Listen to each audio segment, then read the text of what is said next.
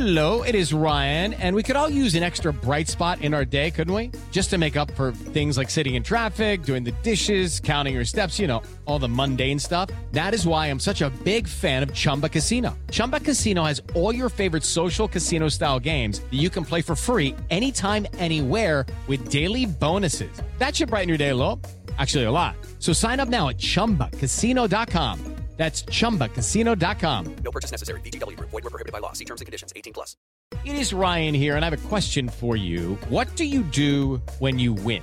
Like, are you a fist pumper? A woohooer, a hand clapper, a high fiver. I kind of like the high five, but if you want to hone in on those winning moves, check out Chumba Casino. At ChumbaCasino.com, choose from hundreds of social casino style games for your chance to redeem serious cash prizes. There are new game releases weekly, plus free daily bonuses. So don't wait. Start having the most fun ever at ChumbaCasino.com. No purchase necessary. VGW Group. Void where prohibited by law. See terms and conditions. 18+.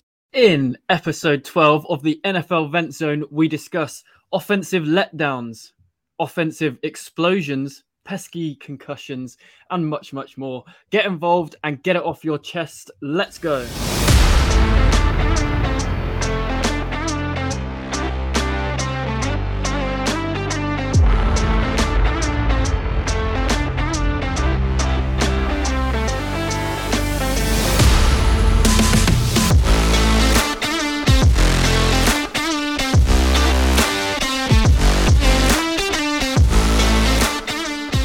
Hello everybody and welcome into the NFL Vent Zone presented by Sport Tank.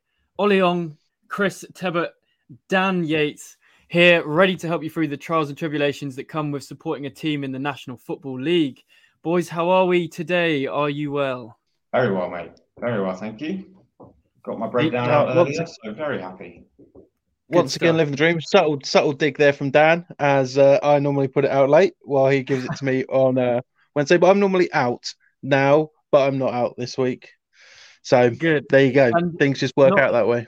Not only are you not out, you're podcasting live on a Wednesday. Why on a Wednesday? How weird.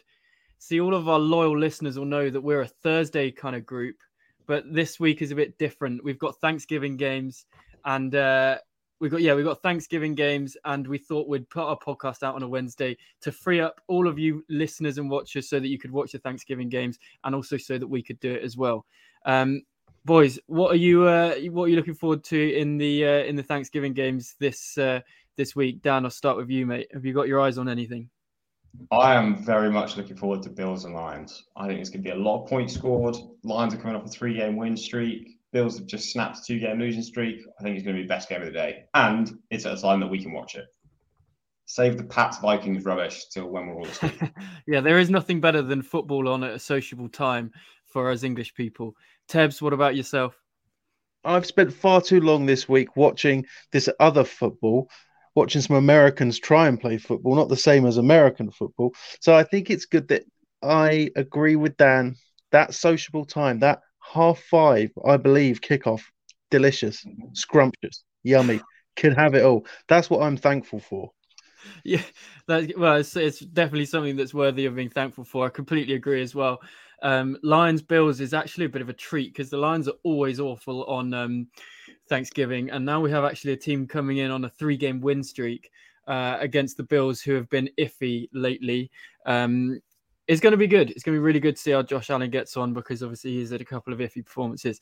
Right, this is the Vent Zone. We're not here to preview games. We're here to vent about things that have pissed us off. So, Tebs, as you do so very well each week, could you let the listeners know, remind them what the Vent Zone is? Not a problem at all. So the NFL Vent Zone is your space to get it off your chest in regards to your NFL team, another NFL team, just the American football in general. You've seen this week... There's been other sports on. Obviously, the World Cup's on. Someone's talking to you. Oh, Harry Kane, Declan Rice. You turn around and say, Declan Rice, is that Ray Rice's son? And they no longer like you. They no longer like you. And that's what we're here to prevent. We're here to prevent your social circle breaking down because you don't know what's going on in the World Cup. You only know about the NFL. So this is your place to vent about those things and retain a social circle and actually have some friends. Yeah, this is the hand egg podcast, isn't it, Tebs? Yes. I'm just being the thing that winds you up and makes you want to vent. Right then, this is the Vent Zone. We need your vents on the show, and to get your vents onto the show, we need you to send them to nflventzone@gmail.com. Email us your vents, either a voice note if possible, or just email us if you don't like the sound of your voice, or you can DM us on social media or DM us personally if you know us. But yeah, we want to get your vents on the show to help alleviate whatever is winding you up this week with your team. Now, Dan, you're kicking us off this week. What do you want to get off your chest? One thing that winds me up more than anything else is player safety. Like, as a coach, when you go into your first ever coaching badge, the only thing they talk to you about is player safety. And in the NFL, the multi-billion-dollar organization, we can't get concussion protocol right. And it's clearly obvious that we can't, because so far this year, we've had Tua's absolute disgrace 2 weeks in a row. And now we've had Matthew Stafford come back out of concussion protocol on a Friday, having missed a game, being out with a concussion, get put out of the game on Sunday to go and have a concussion evaluation. And then the team afterwards say, he's not in concussion protocol, but we didn't put him back in the game, and he's going to have to go for some tests. 2 days later, they put him back in concussion protocol. Like, how does it take 2 days to tell whether someone's got a concussion or not?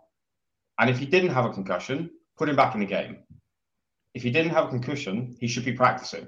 If he's not practicing, he's got a concussion. So don't tell us he isn't and put him in the protocol. I don't understand why teams are not looking after their players.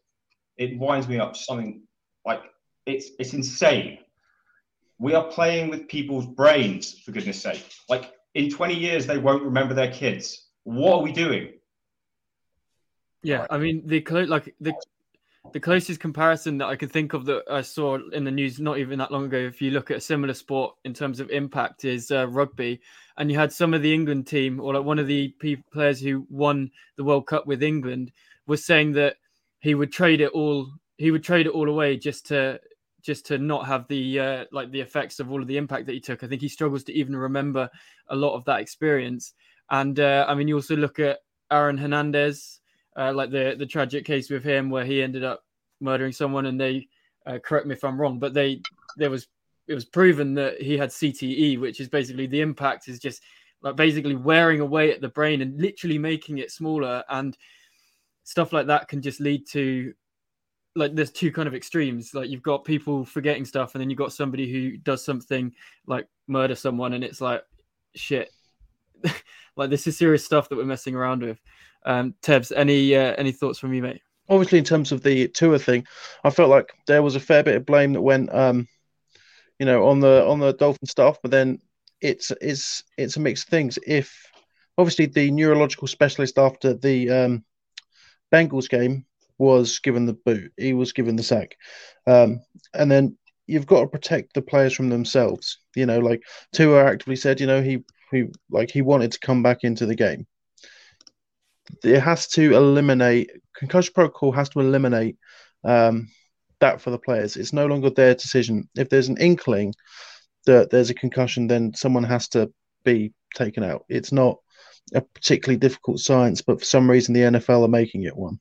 Well, the issue seems to be that people can clear. I'm doing the inverted commas. Yeah. Whatever. They seem to clear the concussion protocol, but then get concussed in the very next game. That's happened quite a lot this season. So it's a really difficult thing to figure out, because if they've cleared the concussion protocol, then surely they're okay. So there's clearly issues with the protocol. And Is it that they're going to have to implement this thing where if you get a concussion, regardless of anything, you're just done for 10 days? You got to sit down for 10 days, or are they just going to have to go to something really brutal like that? Because whatever they're doing to do these tests doesn't seem to be working. That's how it seems to be going. The problem with that is that Matthew Stafford was out for 2 weeks almost. He was out for 12 days, I think it was. Came out of the concussion protocol 2 days before the game on Sunday, took one hit, which I've seen it a lot. It's not really a very big hit to the head, and immediately was gone out for a concussion evaluation, which apparently came back neither positive nor negative, but in a way that when we can't tell yet, so we're not going to put him in the concussion protocol. Like, if there's any doubt whether someone does or doesn't have a concussion, they should be in the protocol immediately. I don't understand this, oh, he might be okay, so we're just going to put him back out there. Like, no, this is someone's brain that we're talking about here. That is literally what a concussion is. It's a brain injury. And they have, there's such a bad record, even if you like set concussions aside for a minute, if you just look at the fact that there are still so many artificial turf pitches across the league, which again, like there's literally numbers that prove that you're more likely to sustain an injury on an artificial turf pitch. The numbers are out there. Players campaign for real pitches across the league. And for some reason, it doesn't happen. Like it does see... They do kind of get it wrong a bit too often with players' health, and then you can forgive players when they refuse to play, when they don't get the contract they want. So yeah, no, I think it's a really good point, and it's definitely like a really good thing to have like a conversation about because it's a massive issue. But we do only have a few minutes for each topic, so we're going to move on. A whole podcast about concussions would be maybe a little bit miserable, so we're going to hand over to Tebs. He's going to make us feel miserable about the Steelers. The Steelers? So one thing we've sort of been treated to this year in terms of the NFL is it's been a wild old season because you've got some really good teams doing really good stuff. But then more so than ever, you've got some teams that are sucking hard. And they've been stuck in all season long. Now, obviously on this show, we talk about the Broncos a lot. High expectations, suckage. Seahawks, not even the Seahawks. We thought they'd suck. They don't. The Texans, we always knew they were going to suck. Falcons, suckage. Raiders, high expectations. They suck. Now, over in Pittsburgh, they are quietly putting on a horrifically bad season. And just quietly, because everyone knew that the Steelers wouldn't be the same after Big Ben left.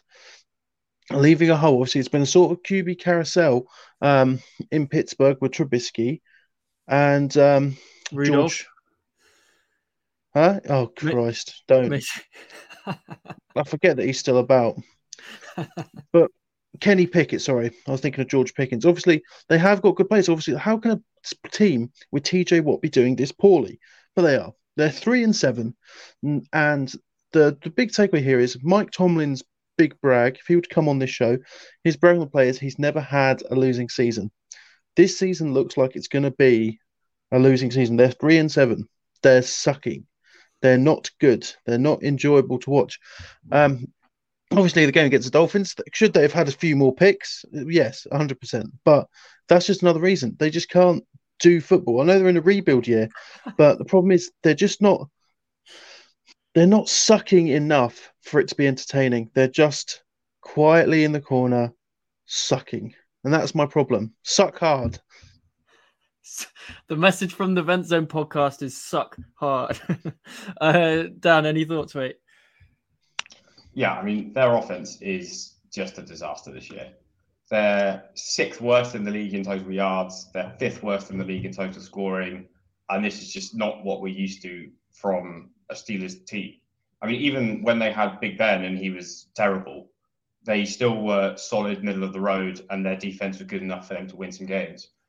Right now, unless TJ Watt is out there, and don't forget he's been injured for a lot of this season, they can't get pressure on a quarterback. Their corners are not playing very well. And if they can't score more than 17 points a game, that's not a recipe to win games in the NFL. But to terms of point, they're not, 1-9 at this point. So they're not even getting the rewards for a bad season. They're going to go solid middle of the road, just worse than middle of the road, and be bad enough that we all think they're terrible, but good enough to not get a high draft pick. And that is where you do not want to be in the NFL. And I think that it's going to get worse. It's going to get worse/better depending on the way you look at it, because I've just checked out their schedule for the rest of the year. So they play the Colts this week, then they got the Falcons, then they got Baltimore, but then they've got Carolina, and then they've got the Raiders, and then they finish with Cleveland. So there's a high chance that they pick up another 3 or 4 wins, and then you're right. Then they're sat with 6 or 7 wins, and that is very much like no man's land in terms. Well, you're probably just over the like between 10 and 15, probably around that mark. But yeah, I mean they've been impossible to watch. Obviously, like as you said, Dan, TJ Watt has been out, and he makes a massive difference for them. We locked him up, didn't we? We had them as our lock of the week, either me or Tebs or me or you or Dan. And the reason that I locked them up is because I thought they just simply, there was no way that they were going to be able to score anywhere near enough points to hang with the Steelers. But they did actually, to hang with the Bengals. But they did actually score 30. And Najee Harris has been looking better. They do now have TJ Watt back. Claypool has been traded away, clearing some rooms for Pickens to do some stuff. I don't know, like they've been tough to watch, but I just have a feeling. That they might be turning like just a very, very small corner. Do either of you see the same things that I see? I guess we'll go back to Tebs, given that this is your one. But have I convinced you even slightly that the future might actually be brighter for them this year? Well, this is the problem, is that if I was the Steelers, I wouldn't want the future to be brighter. You know, like there's key pieces missing. Obviously, they've now got Kenny, who they think is going to be their franchise quarterback. That's why he was the only QB picked in the first round last year. But they're missing pieces. Obviously, Smith-Schuster's gone, but there's something missing that Mike Tomlin, who's normally one of the best coaches in the league, is not being able to find a winning formula with. And as Dan said, they're not going to get the rewards from sucking, you know. No, too right. But yeah, good Steeler chat. I don't think we've spoken much about the Steelers this year. That's the problem. It's because they've been quiet. It's because they've been quietly sucking.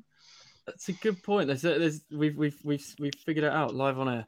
Good for us. Right, let's move on to someone who's been sucking in a slightly more public manner. Again, that sounds dodgy, but.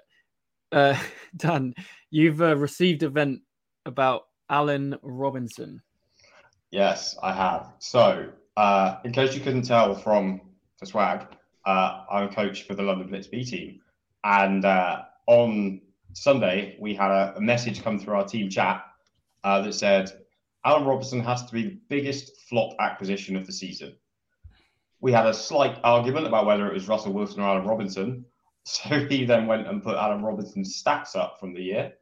And right now, that is a man that is averaging 3 receptions a game, 34 yards a game, and 1 touchdown every 4 games. That is a bad season by anyone. That is a terrible season by someone that is costing $15 million this year. And next year is due to make $18 million, which is 8% of their cap. He's the 6th highest paid player on the team, and he's averaging 3 catches a game. Like, the 6th highest paid player, 3 catches for 30 yards every game. And it was quite amusing because he immediately scored after this went on in our chat. And so this is what then came up. Like, even after he scored, everyone was jumping on him because Neil Reynolds, famous Neil Reynolds, was saying it's a rare sighting. He's actually turned up. And lo and behold, for the rest of the game, he caught 1 ball for 3 yards. Like, he's been a great receiver. He is terrible right now. And the problem for the Rams is they're stuck with him. Because if they want to cut him ahead of next year, he's going to cost them $28 million on their cap, according to Over the Cap, which they cannot afford because that's like 15% of their cap next year. This is a horrible, horrible trade. Yeah, well, but I still think, and it's up for debate, but I still think he's been marginally less awful than Russell Wilson. Ted, what do you think? I remember seeing that trade come through and everyone was obviously scared because, you know, the Rams are going to do it again. Obviously, OBJ's floating around probably to Dallas now, that he was going to be the guy. I think it sort of speaks to the Rams as an organization more than, like, Allen Robinson is good. He's really good, but there's just a lot going on in LA, specifically for the Rams, that isn't good. They're not doing well. by a lot of metrics. It's going to be interesting to see their game against the Chiefs. Everyone's hyping up to be this big clash because it was a few years ago the highest scoring regular season game in history, but it's not going to be that. The Rams are not good. I feel like this is going to sound so silly. If the Rams were good, he'd be good, but they're not, and he's not. I know that's a very basic sort of takeaway from it, but I feel like the issue's not just with him, but with the Rams as an entire unit. Yeah, I mean, like Matthew Stafford famously only has eyes for Cooper Kupp, so that does always put Allen Robinson on the back foot. However, he has been underwhelming. There's no doubt about it. No matter how bad everyone else has been, Allen Robinson has not helped the situation. So just like you, Dan, I went and looked at his salary, and he gets paid, like you said, 15 million a year. So initially I was like, wow, that sounds like quite a lot. And I went for a bit of an up and down because I changed my mind a bit, because initially I thought, okay, that's quite a lot of money.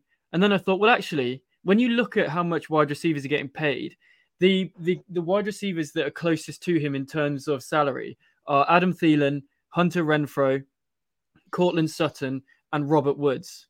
Now, none of them are number one wide receivers. Cortland Sutton should be, but for whatever reason, it just seems to underwhelm. But they're quite secondary receivers, Hunter Renfrow, Adam Thielen, and Robert Woods. So then I was thinking, well, maybe actually it's not such a problem that he's not performing so well, because when he's actually getting paid more of a secondary receiver role. But then, just like you did, Dan, I noticed that he averages 33 yards a game, and I realized that is just abysmal. So my full circle led me trying to help, trying to look at the other side of it. But I just think that, it is unfortunately a disaster situation. And it's what's especially painful, I assume, for Rams fans. In the preseason, everyone was going on about how he had this crazy chemistry with Matthew Stafford, how he was looking like one of the standout performers in preseason training camp. And it just never, ever materialized into anything. And we're now looking at the Rams, who are going to be one of probably the worst team ever to defend a Super Bowl. And as a 49er fan, I'm absolutely loving it. I think it's magic. And on that very happy note, unless either of you have got something else to add about piling on the misery to Allen Robinson, on that happy note, we'll leave it there and move on.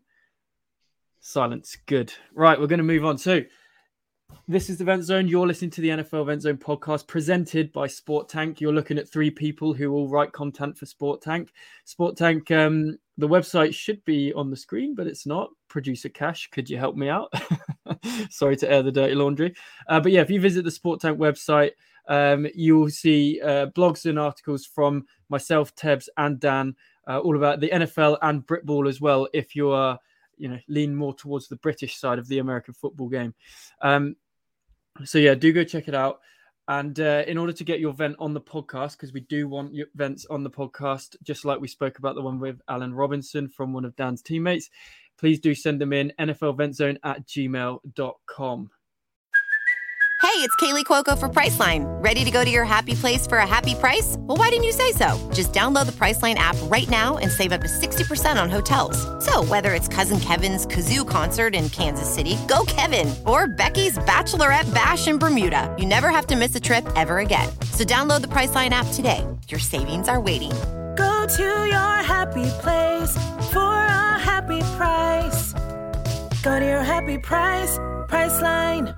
Judy was boring. Hello. Then Judy discovered ChumbaCasino.com. It's my little escape. Now Judy's the life of the party. Oh, baby, mama's bringing home the bacon. Whoa, take it easy, Judy. The Chumba life is for everybody. So go to ChumbaCasino.com and play over 100 casino-style games. Join today and play for free for your chance to redeem some serious prizes. ChumbaCasino.com. No purchase necessary. Void where prohibited by law. 18+ terms and conditions apply. See website for details. Fantastic. Right, we're going to move on to someone who is very topical at the moment. I believe we have a message to put up. We're looking at Zach Wilson now. A message got sent in earlier. Now, I'm wary of piling in on poor Zach Wilson because he's had quite a bad couple of days. Today, he has officially been benched from Mike White. So when we prepared the content, this was not the case. But he's coming off a proper, very, very bad performance. One that I would like to say is a term that we use on the Event Zone. It was a bit of a shit off. Zach Wilson, 9 of 22 passing for 77 yards, and he missed a lot of simple passes. The defense produced a fantastic performance, only giving up 3 points, and the offense could not reward them with a win.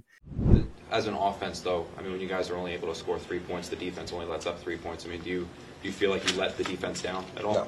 No. Again, shocking. Dan, you're there shaking your head, and now you're a coach. You're a coach for the Blitz. If obviously, I'm assuming your players don't get interviewed in quite the same scrutiny that Zach Wilson does.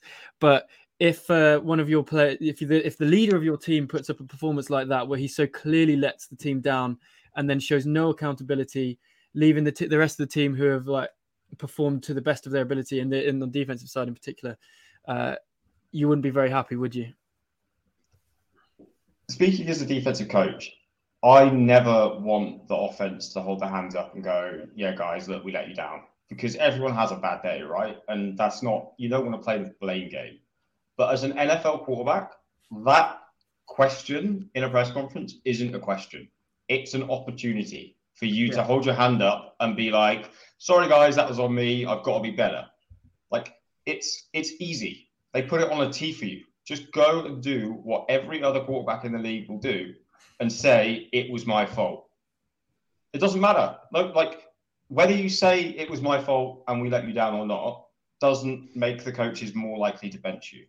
The coaches will bench you or not based on how you played, but the players will respect you more or less based on what you say to the media. And that is a really, really easy one for a QB to just be like, I know how to answer this question no matter what I think. I'm going to say we let the defense down today, because that's what's expected to happen. And so for him to say that just shows me that he isn't mature and he doesn't understand his role within the team right now. Yeah. Tebs, over to you, mate. Yeah, I don't think this is the end for Zach Wilson by any stretch of the imagination. I don't think it's the end for him. You know, it's like at the end of the day, he is still a young guy. You know, he's not like he's completely. It's not like it's a standard Jet season where they've just sort of shit it all season long. Like, they've had more success this year than they've had since I've been watching. Do you know what I mean? So thanks to the defense mainly though. Well, that's it. But at the end of the day, like, points still get put on the board. The Jets still win big games. They just didn't this week. I do agree that it is just a thing of maturity within Zach Wilson, but it's something that he'll learn. The problem that you've now got is Mike White going to do Mike White things like he did in his start, and where he just throws for 400 yards and just dominates for 1 week and then goes back into relative obscurity again. I'm not a fan of the benching of Zach Wilson personally. Okay, well, obviously it's tough because the two losses that he's gone 5-2 as a starter this year, and the two losses have both come against the Patriots, who are a very good defense, and also they have a very famous track record of confusing Jets quarterbacks, and particularly rookies will struggle against Bill Belichick. I mean, can you blame them? But they average 2.1 yards a play against the Patriots. Now, for comparison, let's go to another shit off, which we're going to talk about later. The Raiders and the Broncos, two of the worst offenses in the league, two of the worst teams in the league, I should say. They managed to average 6.6 and 5.2 yards. Now, that makes the 2.1 for the Jets look even worse. Even in this game where the Patriots also only scored 3 points on offense, they averaged 5 yards a play average. Only 2.1 from the Jets and Zach Wilson. Dan, can you understand why they benched him? And do you think, I don't know anything about Mike White, I don't know about you, but if he produces 400 yards, that'll be good, because I've got Garrett Wilson on my fantasy team. I can understand why they've done it. I think it's wrong. He's beaten the Bills, he's beaten the Steelers, he's beaten some good defenses. So I don't think they were right to bench him. I think they've done it to try and protect him. Yeah, okay. I think I think that makes sense. I also wondered, because also I noticed that he's not even going to suit up this week. He's Flacco's staying as the backup quarterback, so he's not even going to be on the sideline this week in uniform. So I wondered if it was some kind of a lesson to him, kind of teaching him to be accountable and be a leader. And then maybe next week we'll see him back in the second position and the second role. Right. We're moving on. That's enough on Zach Wilson. I think everyone should take it easy on Zach Wilson, because it could, what a bad week for him. Right. We're going to revisit a couple of teams who we revisit every single week, because they're now getting their own segment. Last week we gave them lifetime memberships, Broncos and the Raiders. Another shit off that happened this week. Bring up the image if you can, Tebs, when you find it. The two teams that we put into the lifetime membership, right? For those that are watching, well, for those that are listening, I'll just explain. We're seeing two trash cans with the Broncos and the Raiders logos on them. But yeah, the two teams that we've given lifetime membership to, they faced off this week. Quite interesting. There was actually a few things to be excited about. I mean, Davante Adams, shock horror, is an incredible football player.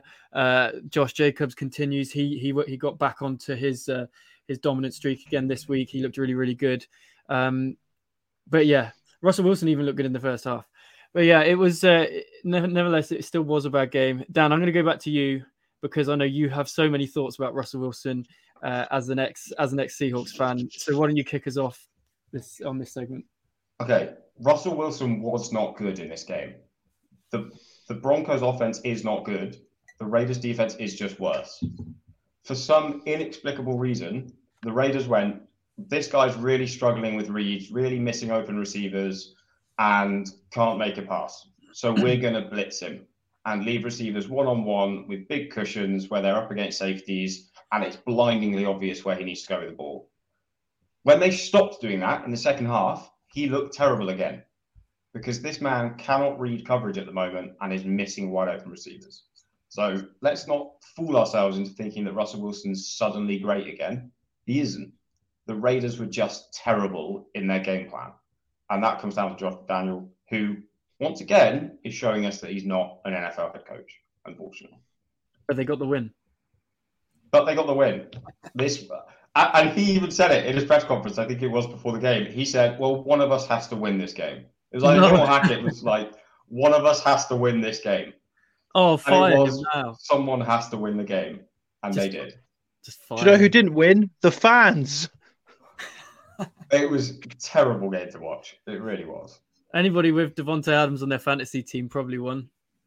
Me. And producer Cash had him as well. Do you two just have the same team? Tevs, any thoughts before we move on to my brag? Yeah, luckily it was another one of those games where obviously Dolphins weren't playing this week, so I took a look around the NFL and I said, what is the shittest game going? What is the worst game going? And I looked at Broncos Raiders. I said, oh, we've got a corker on our hands. We have got a corker on our hands.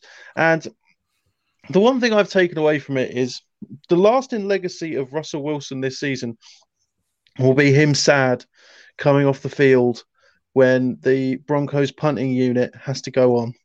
That is the lasting legacy, because I completely agree that this is now no longer maybe you just need to let Russ cook. They're not letting Russ cook.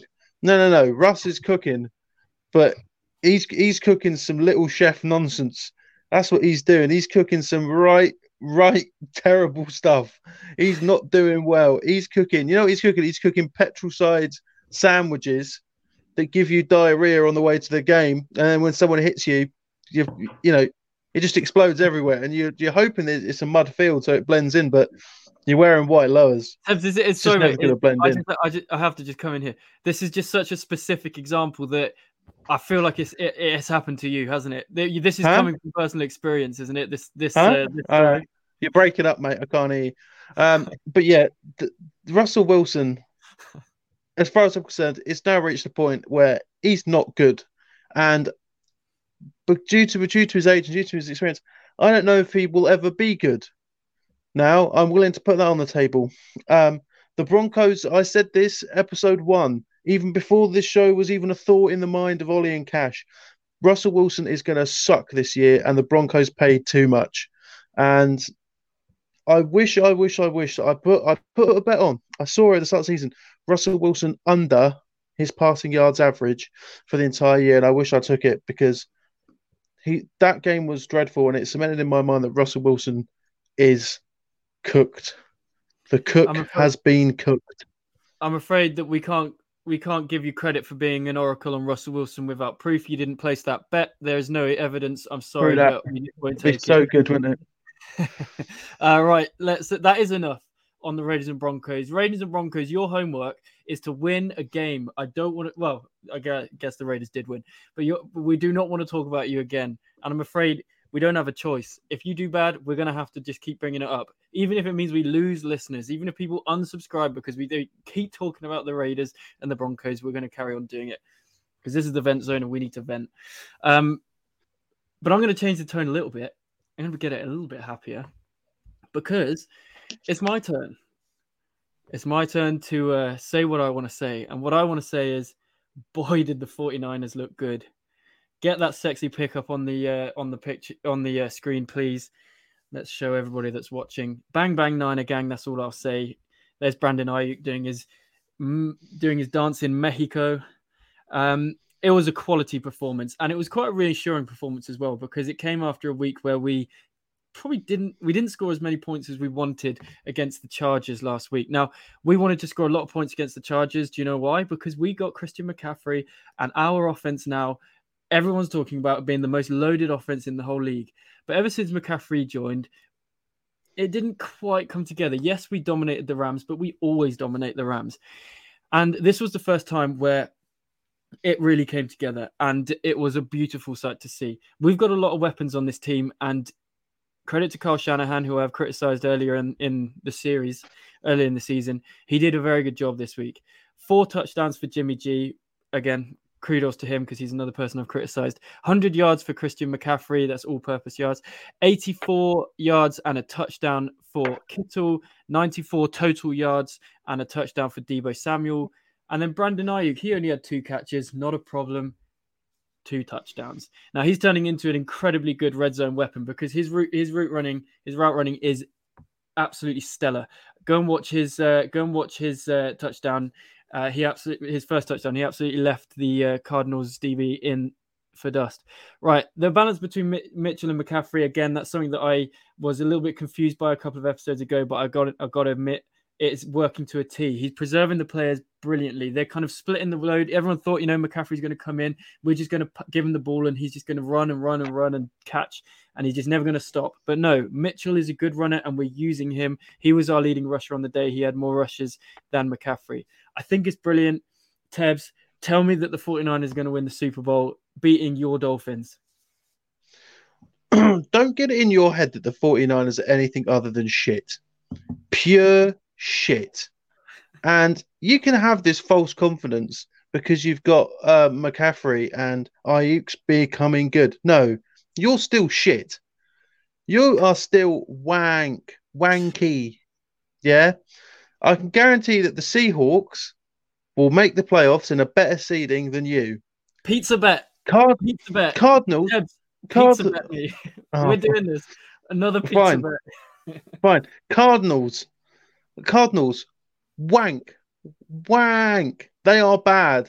They are, again, it's another one of these sneakily bad squads. Kyler Murray has been off since Warzone came out. Big fucking surprise. We saw that one coming.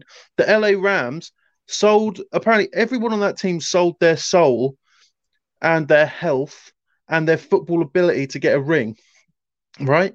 You've got the Seahawks, who have somehow managed to conjure up Geno Smith into being good, despite trading away most of their good talent. Obviously, not with Russell Wilson because he's now shagged it. You're not good. You look. It's like, honestly, it's like what you've done there is someone has came along and slapped a full face of makeup on the 49ers. And went, look at how nice it is. But when you take the 49ers home. When you open the door and that door says playoffs, you're going to open that door, the makeup will fall off and you'll be left with a disgusting runt of a team. Okay, Dan. All right, that's enough tips. I'm not happy with that. Dan, I'm coming to the wrong person here because you're a Seahawks fan, so you're not exactly the person I want to rely on to tell me that I'm right and Tebs is wrong. But we're 49ers, Super Bowl bound. What do you think, Seahawks fan? Defense is good. Offense is trash. The defense is good. Yeah, I wanted to talk about them as well. I've got a few things to say about them, but Dan, you go first. Okay, you scored lots of points. Good for you. The Cardinals suck. They have the second worst defense in the league. They're giving up 27 points a game. They've given up the most points all season. They are bad. They didn't even try and tackle Kittle on the last touchdown. They just all were like that. Yeah. The safety was literally like, nah, it's all right. I'll look after myself and not hit him. What are we doing? But no, you are 6-4. We're 6-4. We've scored more points than you. You play the Rams twice.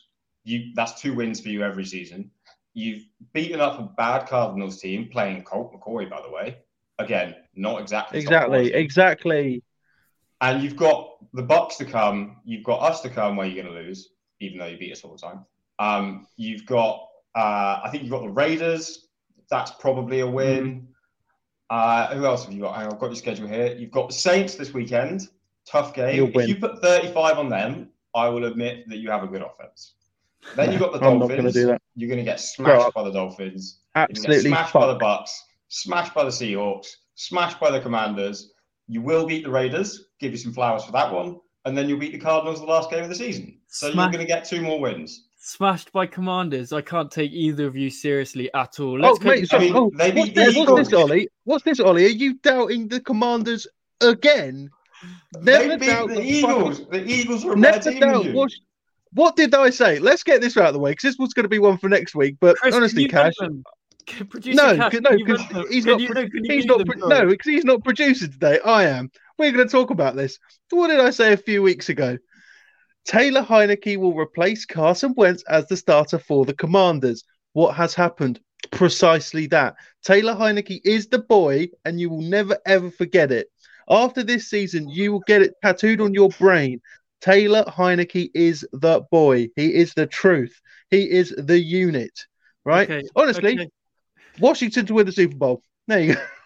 Well, all right. This is definitely the point where we need our producer to step in and mute these boys because they are talking rubbish. Before we move on, because we do need to move on, we've spoken too much about the 49ers. I spoke a lot about the offense. Worth noting the defense. They haven't given up a point in the second half in the last three games. They have outscored the Rams, Chargers, and Cardinals 54-0 in the fourth quarter in the last three games. The defense is elite. The offense has come together just nicely. We'll see you in the Super Bowl, boys. Right. Don't say anything. We're done. That's it. We're done. I don't care if I triggered you. Right. We're going to move swiftly on to another NFC contender who's also had an offensive explosion this week. I think they scored 40 points. So that they scored more than the 49ers. So that's where they're coming second. How about them Cowboys? Right. Bring up the image. The Cowboys. Who's talking about this? Is it me? Dan, you're talking about this. Hit me. When you said another Super Bowl contender from the NFC, what you meant is actually a Super Bowl contender from the NFC. But the Cowboys are a real football team. They're good at football. And it's built on, hear me out, Tony Pollard. Tony Pollard is one of the best running backs in the game right now. Now, I like the fact they're protecting him by using Zeke on the goal line, but listen to this. Pollard's had 118 rushes this year for 701 yards. Zeke's had 124 rushes, so pretty much the same number, for 480 yards. That's a ridiculous difference of 2 yards per rush difference. So it is being built on Tony Pollard right now. But the Cowboys are a complete team. They're 7th in scoring offense. They're first in scoring defense, and they had to play Cooper Rush for 4 games, and they're still the 7th highest scoring offense in the league. And Tebs might not like this. They're scoring the same number of points as the high-flying Cowboys, and yet they had Cooper effing Rush for 4 games. The high-flying Dolphins are scoring the same number of points as the Cowboys, and yet the Cowboys had to play Cooper Rush. Yeah, but the Dolphins had to play... What do you mean? We had to play Skylar Thompson and 4 games. Bridgewater. 4 games. They had Cooper Rush. We played him for 3. What's your point? Well, 2.5. 2.5 games versus 4. And yet the Dolphins are the best thing since sliced bread on offense, and the Cowboys are not that great. Wrong. Cowboys, do you want to know why that is? Do you want to know why that is, Dan? Because they're the Cowboys. Nobody wants to see the Cowboys win. No one. Not a single person, apart from those living in Texas. And the unfortunate souls who've decided that when they were picking the team over in the UK, they went, yes, Cowboys. I've never met a Cowboys fan that I've went, yep, I definitely would send you a Christmas card. I'd invite you to my wedding. Honestly, I once saw a picture of my own father wearing a piece of Dallas Cowboys merch. And honestly, I was ready to leave. I was ready to denounce him as my own father because of that disgrace. Before I was even born, he took this picture was taken. And I was so disgusted. I threw up. I vomited. Disgusting. Right? Nobody was. Tony Pollard, radical, cool. That's so cool that he's good. Dak Prescott is no good. Ezekiel Elliott is just a slogan at this point. Don't get me wrong, they are doing well, but nobody wants to see the Cowboys win. No one. No, and like they also do. They have a bit of a track record of they fell short in the playoffs recently. I mean, last year beaten by my 49ers. But yeah, I mean, it's not just Pollard that they've got that's exciting. CeeDee Lamb, coming into the season, there was questions about whether he could actually take on like a true number one role, but the last few weeks alone have proven that. And the defense, as you said, Dan, is really strong. And they, on the offensive side of the ball, they've got CeeDee Lamb and Tony Pollard, who are just shining stars at the moment. And then on the defensive side, they've also got Micah Parsons, who a lot of people think could be in there for Defensive Player of the Year. The second best defense according to Football Outsiders DVOA. I think that the trajectory is looking very, very good for the Cowboys, which is a bit of a pain because I hate them. I hate Jerry Jones. They're a team that Jerry Jones still wants to put Zeke as the he still thinks Zeke is the best running back there, or he probably doesn't think he's paid him so much money. He's being clever here because he doesn't want to pay Tony Pollard what they paid Zeke. Zeke's gone at the end of the year, but they're keeping Pollard's numbers down so that he doesn't have to pay him $8 to $10 million a year. That's what he's doing because Pollard's a free agent after this season.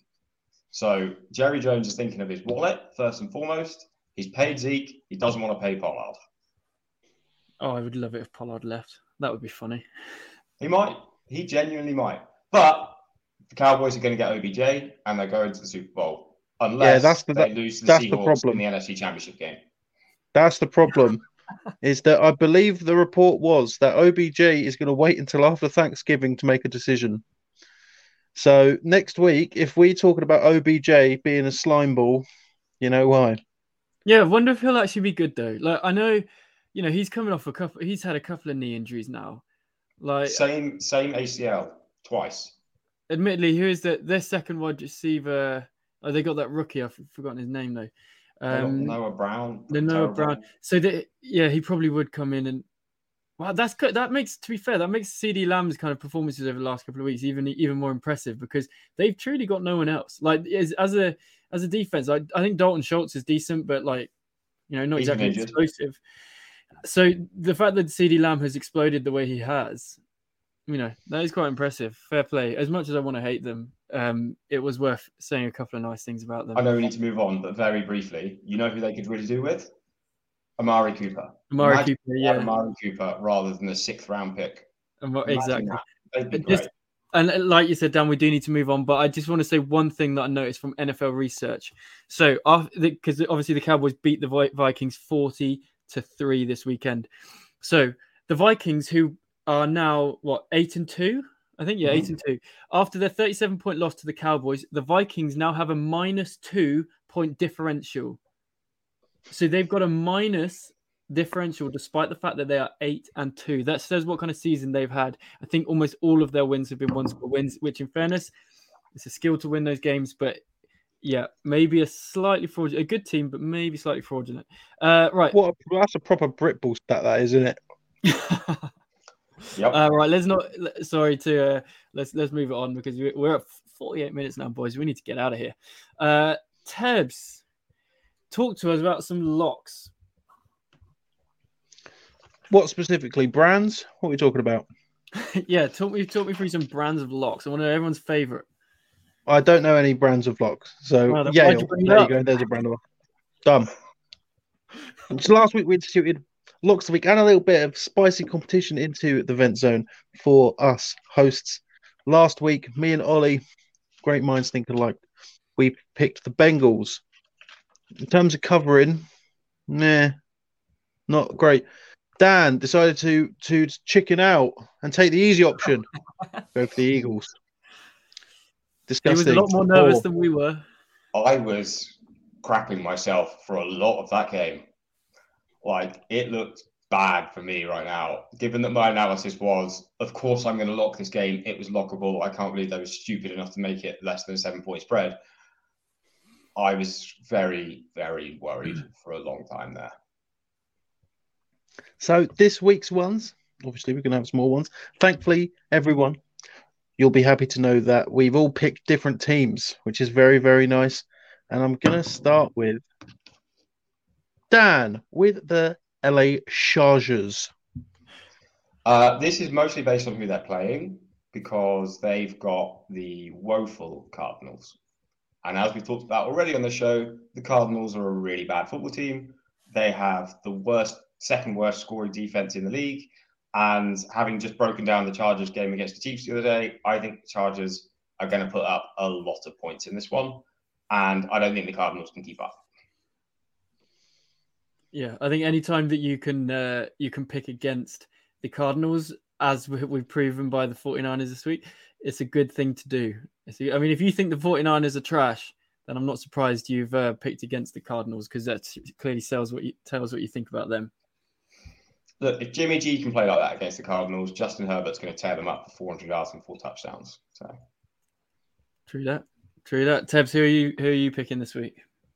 No, we're doing your one next. We're doing me next. I'm picking the Tom Brady-led Buccaneers because they're playing Cleveland. They're playing the Browns. Now, obviously, I'm rooting against the Browns every single game. Every single week. Deshaun Watson comes back next week against the Texans, so that'll be interesting to watch. But no, we're looking at this week. They're playing the Buccaneers versus Cleveland Browns. We've spoken a lot this in earlier podcasts about how much of an imbalanced offense the Buccaneers have. I think that might be changing now. First of all, Rashad White is clearly a more explosive runner than old man Leonard Fournette, who makes moving look very, very difficult. But then not only is Rashad White more explosive than Fournette, the Cleveland defense, in terms of the way they try to stop the run, they don't even try. It is horrendous.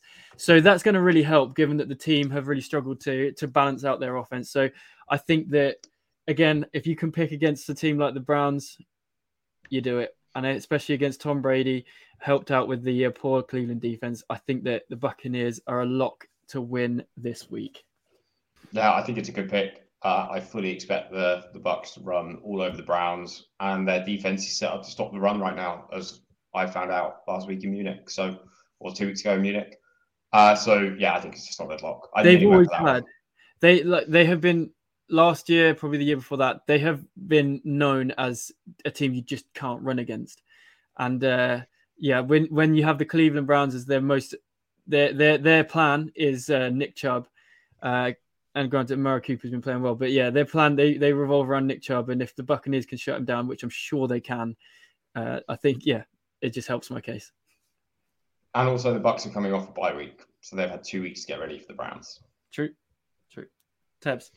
And who else is coming off a bye week? Well, it's my pick, which is the Seattle Seahawks. And again, we've sort of, all of us, have picked teams based on their opponent, because I certainly have done that as well, because the Seahawks, when they're on, they're high-flying.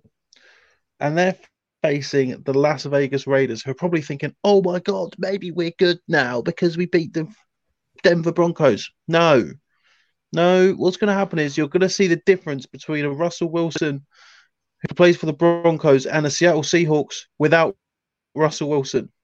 Seahawks are coming off a loss. Probably not. They're not very happy because it was quite a big game over in Munich. Seahawks, all the way. Raiders still suck. True that. And again, if you look at the running backs, I think that the Seahawks running back Kenneth Walker is going to have some fun he's going to have some fun there for sure. Right. Any thoughts on that game, Dan? I assume you have a few thoughts on that game. Yeah, I don't remember why I didn't lock this game, but I really should. And I'm tempted to change my lock, but I won't because someone else already picked it. We're going to smash them. Let's move on. We're all going to smash this week. Brilliant. Right. That'll do us, I think. That'll do us. Thanksgiving games tomorrow. They're going to be a lot of fun. We can watch sociable hour football. Brilliant. Right. Unless you've got anything else to say to our lovely listeners, boys, I think we'll leave it there. Thank you, everybody, for listening. We'll be back next Thursday because it's not Thanksgiving next Thursday. And remember, send your vents to NFLVentZone@gmail.com. Ciao, adios, goodbye.